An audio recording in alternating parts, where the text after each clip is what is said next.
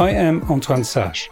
Welcome to IPEM Pulse, a special series of our private equity podcast to share with you the pulse of IPEM in Cannes 24.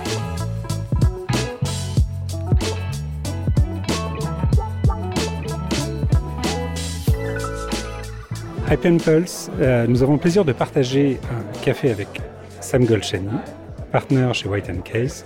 Sam, bienvenue à toi. Merci, bonjour à tous. Je suis ravi d'être dans euh, Impulse, qui me rappelle une publicité des années 80 que j'adorais quand j'étais enfant. Qui nous a même émus. Euh, Sam, tu viens d'accompagner une table ronde concernant euh, des questions de carve-out.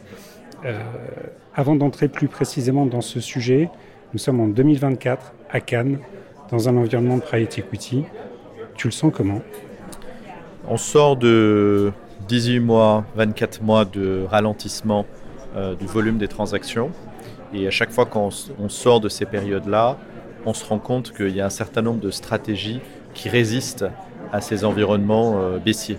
Et il se trouve que le carve-out, qui est euh, l'ADN du private equity, qui est l'essence du private equity, qui est le barbarians at the gate de notre jeunesse, eh bien, c'est ce qui définit le mieux, il me semble, euh, cette industrie, au-delà de, évidemment de l'essor et du développement incroyable de cette industrie, de l'augmentation des stratégies, de la taille des fonds, ce dont on se rend compte, c'est que quand la situation économique est tendue, le carve-out reste l'une des meilleures façons de débloquer de la valeur, de unlock value, comme on l'a dit sur scène, euh, et, que seuls les fonds euh, d'une certaine taille et d'une certaine expérience ont ce savoir-faire et cette capacité à, permettre à ces actifs euh, qui sont euh, pas en déshérence, mais qui sont peut-être un peu euh, orphelins chez des corporates, de, retrouver une valeur et, et, une nouvelle vie. Et selon toi, quels sont les talents sous-jacents pour pouvoir bien faire ce job de carve-out?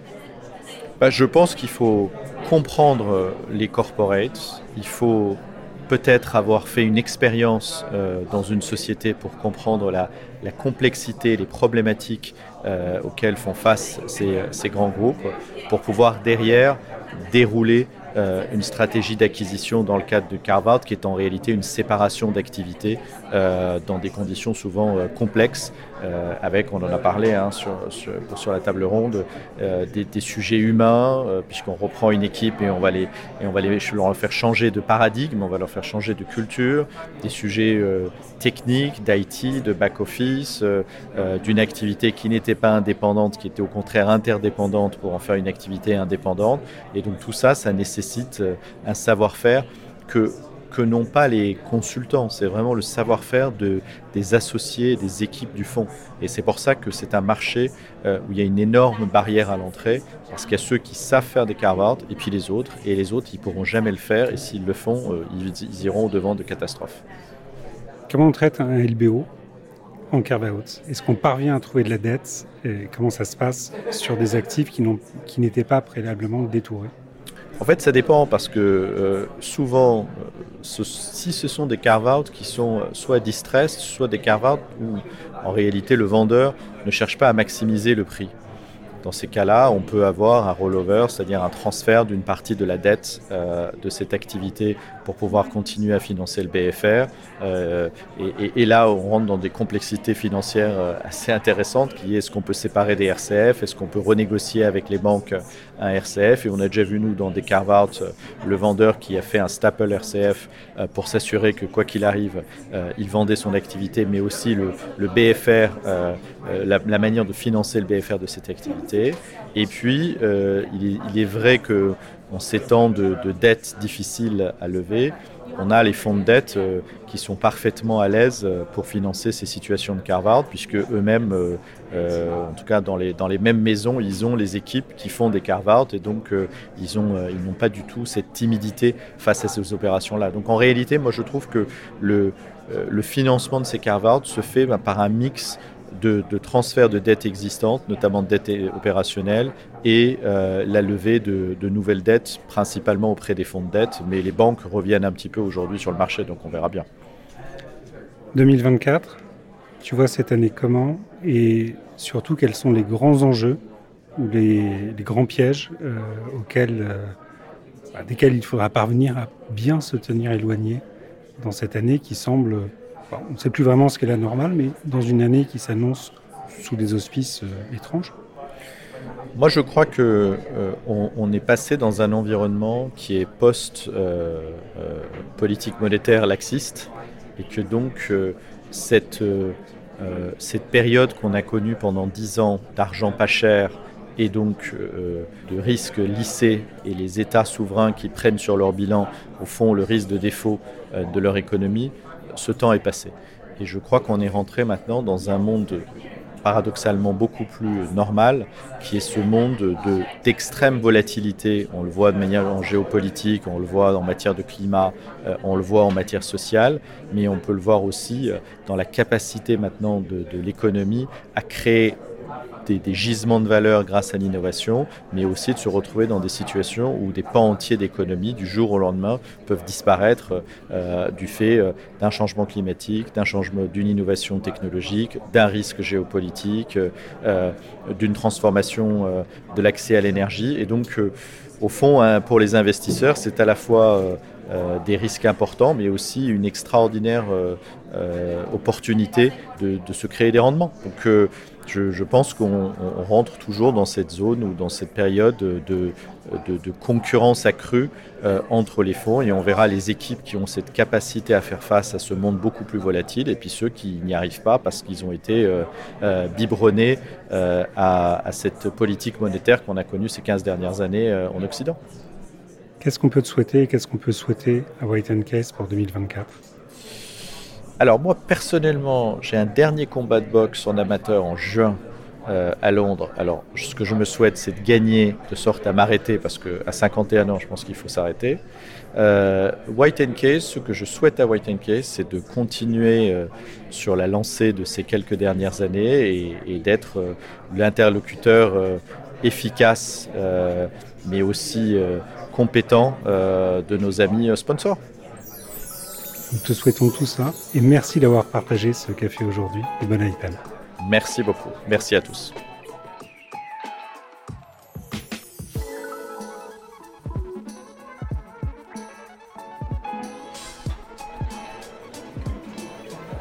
IPM Pulse, euh, nous avons le plaisir d'accueillir euh, Sassan Golchani euh, de Pécan. Sassan, sois le bienvenu aujourd'hui. Bonjour Antoine, merci.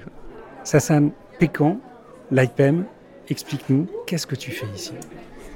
Alors je suis là euh, parce que je suis une société de gestion euh, agréée à IFM et donc euh, j'ai un business qui repose sur trois piliers. Je propose des solutions d'investissement sur les actifs privés, aujourd'hui principalement en private equity, mais on va s'ouvrir à d'autres stratégies très prochainement.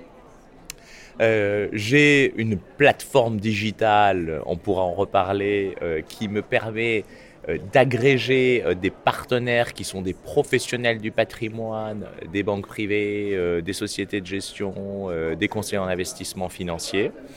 Euh, et qui permet en fait de gérer euh, la vie du fonds, de sa création à sa liquidation. Et c'est un des éléments de la démocratisation du private equity. Tu sais, Antoine, on parle beaucoup de ces sujets euh, depuis maintenant plusieurs années. Voilà, c'est une bonne idée.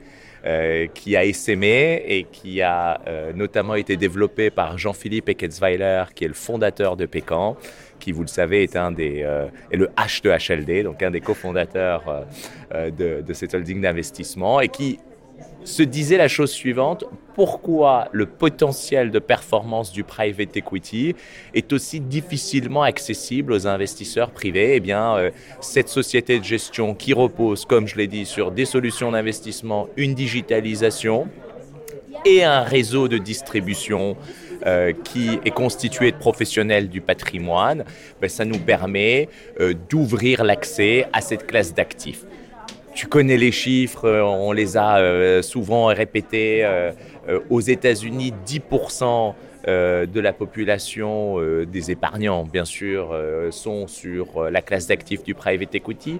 En France, c'est 0,4-0,5%. Donc le marché est immense, il y a d'autres acteurs et je pense que c'est une très bonne chose euh, que euh, de permettre aux épargnants français euh, de financer l'économie réelle en investissant dans des FCPR, dans des FPCI, dans des FPS si c'est de la dette privée, et demain dans des LTIF. Autrement dit, Antoine, c'est passionnant parce qu'on est juste au début de cette dynamique et je suis très heureux de participer à cette aventure. On a commencé, on était quatre il y a deux ans. Aujourd'hui, on est on est 10, euh, on gère un peu plus de 130 millions d'euros et surtout on a 170 partenaires qui nous ont fait confiance et qui sont enregistrés sur la plateforme et qui ont accès à nos solutions d'investissement. Euh, donc ça, ça traduit effectivement l'appétence des investisseurs euh, pour cette classe d'actifs. Justement, à la fois, tu, avec Pécan, vous êtes cette brique manquante entre la théorie de la démocratisation et la réalité sur le ruissellement de ces investissements au sein du monde du private equity et donc de l'économie réelle. Ça, c'est très clair. Mais deuxième chose, comment tu fais pour parvenir à convaincre et à aider à convaincre, parce que tu es sur un modèle B2B, des acteurs de positionner dans le portefeuille de leurs clients du private equity, parce que c'est pas complètement inné ça. Oui, c'est euh, beaucoup de pédagogie. Euh, c'est aussi euh, expliquer euh, le fonctionnement de véhicules qui n'ont pas le même vocabulaire. On parle euh, d'appel de fonds, de distribution, les mesures de performance, euh, euh, RVPI, DPI, TVPI doivent être expliquées. la mesure du TRI est parfois trompeuse si on la présente seule.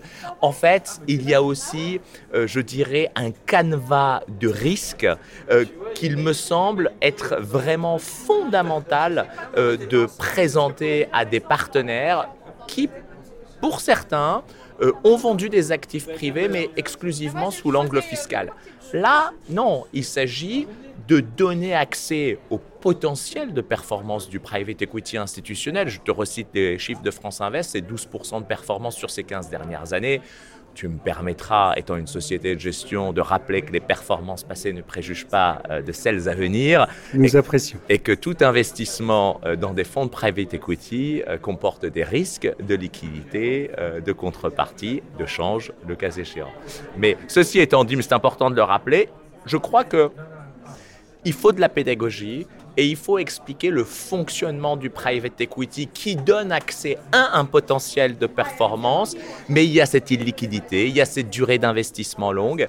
Et c'est vraiment si on, présente la big picture, si tu me passes l'expression, que l'on arrive à convaincre euh, des professionnels du patrimoine dont c'est le métier d'offrir de la diversification à leurs clients, euh, d'aller sur cette classe d'actifs. De plus, c'est immense. Il y a 14 000 sociétés de gestion qui font du private equity, 650 euh, milliards de dollars qui ont été levés. Euh, on ne, on ne, fait pas de market timing en private equity. Oui, aujourd'hui, le LBO, euh, c'est un peu moins rémunérateur du fait de la hausse des taux d'intérêt, mais le secondaire, la dette privée, enfin, il y a une profondeur qui est extrêmement importante. Et pour moi, c'est la nouvelle frontière en matière d'investissement pour les professionnels du patrimoine tu le sais, je les accompagne depuis plus de 20 ans. Euh, j'avais euh, commencé aux côtés de Gérard Augustin Normand euh, au début des années 2000 et me voilà aujourd'hui dans les actifs privés. et qu'est-ce qui fait, comment pourrait-on arriver à la conclusion demain soir que l'IPM 2024 à Cannes a été un succès pour Pécan et pour toi? Alors, quand je, je, vais voir les GP et, euh, qu'on commence à être reconnu, quand ils disent euh, à Jean-Philippe, quand ils me disent euh, Ah, très bien, votre plateforme, ça nous permet d'accéder à des investisseurs privés sans avoir la difficulté de la procédure de souscription. Pourquoi en fait ça n'a pas été diffusé le private equity auprès des investisseurs privés Pour trois raisons majeures. La première, c'était la difficulté d'accès à ces managers de, private equity. La deuxième, c'était les tickets minimums d'investissement. Et le troisième point, c'était la difficulté de la procédure de souscription. Quand tu as des LPs qui sont des instituts, tu mets les avocats, euh, comme mon estimé frère, d'un côté et de l'autre de la table, et euh, tout se passe bien. Mais quand tu dois gérer euh, des centaines, des milliers d'investisseurs, fussent-ils fortunés, là tu as besoin de, digitalisation. Et, et je trouve que on est en train de, construire un écosystème. Et pour répondre à ta question, je pense qu'on considérera que ça sera un succès au-delà des chiffres, au-delà de la collecte, lorsque l'on sera accepté par la famille du private equity. Petite question, ça coûte combien? Est-ce que, parce que dans cette question de démocratisation, il me semble que le marché se cherche, et en effet, il y a cette réconciliation entre un, environnement de CGP, avec certaines habitudes en ce qui concerne les fees, qui donne accès à une classe d'actifs qui, au regard de ces frais de gestion, euh, peut apparaître assez troublante. Euh, comment vous prenez ça chez Bécan C'est fondamental. C'est-à-dire que ce que je te disais, euh, je veux donner accès au potentiel de performance. Ce potentiel de performance, c'est quoi? C'est l'extraordinaire travail des managers de private equity euh, qui font des opérations de LBO, de croissance, de capital innovation et qui créent de la valeur au sein des entreprises. Donc ça, on va le dire, c'est matérialisé dans un fonds euh, que je vais soit sélectionner à l'intérieur de mon programme de fonds de fonds, soit je vais donner accès à ce fonds professionnel à travers un véhicule qui est conçu et géré par Pécan, euh, et donc sur lequel je rajoute mes fees dans le fonds de fonds ou dans un feeder. Il est évident que si euh, j'ai des frais qui sont trop importants, je vais m'éloigner de la performance du fonds maître. Or, si je vends une performance du fonds maître et que ensuite euh, le souscripteur en retire une version extrêmement dégradée, eh bien, euh, ça ne fonctionnera pas et ça sera déceptif. Donc, je pense, je pense, mais ça n'engage que moi, éventuellement un peu péquant, c'est qu'il faut être raisonnable euh, sur la tarification. on fait un travail on donne accès euh, à une expertise euh, institutionnelle et sur nos feeders, on gagne aux alentours de 50 centimes. Et sur notre programme de fonds de fonds, net de rétrocession, euh, qui sont transparentes à la fois pour le client du CGP, on gagne à peu près 80 centimes. C'est-à-dire, je, pour être tout à fait transparent sur, sur notre programme de fonds de fonds, si tu investis 100 000 euros, on est à 1,65 de frais de gestion. Mais ça ne s'arrête pas là. Il y a les frais euh, administratifs plus les frais des sous-jacents, c'est-à-dire qu'on est aux alentours euh, d'un peu plus de 3% TFAM. Bon, 3% avec du conseil, parce qu'il y a la rétrocession qui est incluse au, partenaire au titre du conseil qu'il délivre à son client, ça nous permet quand même d'offrir cette classe d'actifs dans des conditions euh, qui nous paraissent être satisfaisantes euh, pour le client final et lui permettre d'accéder à ce potentiel de performance. Antoine, il n'y a pas de magie. Si tu charges trop tes véhicules, tu sers moins de performance. Voilà, c'est aussi simple que ça. Donc, euh, il faut, moi, je pense qu'il faut être raisonnable et transparent. Toujours suivant cette logique de clarté, de didactisme. Et c'est une grosse responsabilité, en effet, que de permettre à de nouveaux acteurs de devenir investisseurs en private equity. Et ceci implique d'être raisonnable, mesuré et de s'assurer qu'on s'inscrit dans le temps. il me semble que c'est vraiment l'approche de Pécan. Oui, bien sûr. Euh, moi, je travaille avec des partenaires euh, euh, qui sont des conseillers en investissement financier que je connais depuis de longues années. Je te, disais que ça faisait un peu plus de 20 ans que je suis dans cette industrie. donc, c'est une responsabilité qui est partagée entre Pécan et le conseiller en investissement financier. On, a un parcours de souscription qui est inclus en fait dans notre plateforme digitale qui permet quoi? Qui permet de juger de l'éligibilité du service d'investissement par rapport à la typologie du client. Euh, tout le monde n'est pas apte à faire du private equity et donc euh, ça c'est la responsabilité du conseiller en investissement financier au titre de son devoir de conseil et de la société de gestion Quépécan euh, qui conçoit et gère les produits qu'elle propose à ses partenaires. Ça, ça, on te souhaite un très bel IPM 2020 suivant les vœux que tu as formulés. Un grand merci pour cet échange. Merci Antoine. Item Pulse, nous avons le plaisir de passer les minutes qui viennent avec Laure Thibierge d'Alvarez Partners. Laure, soyez la bienvenue. Merci beaucoup. Laure, est-ce que vous pourriez en quelques mots nous expliquer pourquoi vous êtes ici en 2024 à Cannes, à l'IPM. Qu'est-ce que vous attendez et qu'est-ce que vous trouvez ici? L'IPM pour nous c'est l'occasion de pouvoir rencontrer euh, des investisseurs, nos investisseurs et puis de nouer également de nouvelles relations avec euh, des investisseurs qu'ils soient institutionnels, français, internationaux, euh, certaines personnes physiques aussi. C'est aussi l'occasion de prendre le pouls du marché, de rencontrer nos, confrères, nos conseils également et tout l'environnement qui va graviter autour de, nos métiers, comme PICUB par exemple. Albares Partner a deux particularités.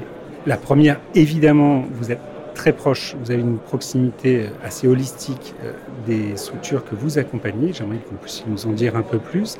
Et une deuxième qui, est, qui répond justement à ce, ce caractère d'être ancré dans l'économie réelle. Vous êtes implanté au sein d'un territoire très riche en entrepreneurs. Est-ce que vous pourriez nous en dire un peu plus? On a fait le, choix de s'implanter à Lyon. L'équipe est, originaire et travaille dans, le Grand Quart Sud-Est depuis, euh, pour les plus anciens, depuis plus d'une quinzaine d'années. Et pour nous, c'était important de pouvoir accompagner les entreprises du territoire. On a la chance d'être dans une euh, région du Grand Quart Sud-Est qui est extrêmement riche, en termes de nombre d'entreprises, de, PME, que de secteurs d'activité différents. Et c'est vraiment ce choix-là aujourd'hui euh, qu'on a, qu'on a fait en, créant Alvarez et en levant notre, notre premier fonds. C'est vraiment d'accompagner des PME dans euh, leur transmission, puisque c'est à peu près 90% de nos opérations. Et aujourd'hui, s'assurer que ces PME du territoire qui font la richesse de notre économie sont euh, pérennisées grâce à des repreneurs euh, de talents, qu'ils soient internes ou externes, pour nous, c'est fondamental et c'est vraiment euh, la stratégie d'Albarest. Nous avons évoqué la question de l'accompagnement du cédant. C'est la première fois que j'entends ce, ce terme. Est-ce que on pourrait s'en dire un tout petit peu plus? Alors oui, c'est vrai que c'était assez surprenant, ça vous a surpris quand on en a parlé, mais on a la chance d'intervenir, et je crois que c'est aussi ce qui fait notre, notre différence, dans des opérations primaires, qui euh, sont vraiment la majeure partie des opérations qu'on accompagne, et dans lesquelles il n'y a jamais eu de financier au capital. Euh, et souvent, ce que je disais préalablement, c'est qu'on intervient dans des opérations de transmission, on accompagne un changement de génération, et donc le cédant qui, euh, pour certains, ont créé l'entreprise, pour d'autres, euh, ont travaillé, ont fait croître cette entreprise pendant euh, plus, de, plus de 10 ans, 15 ans.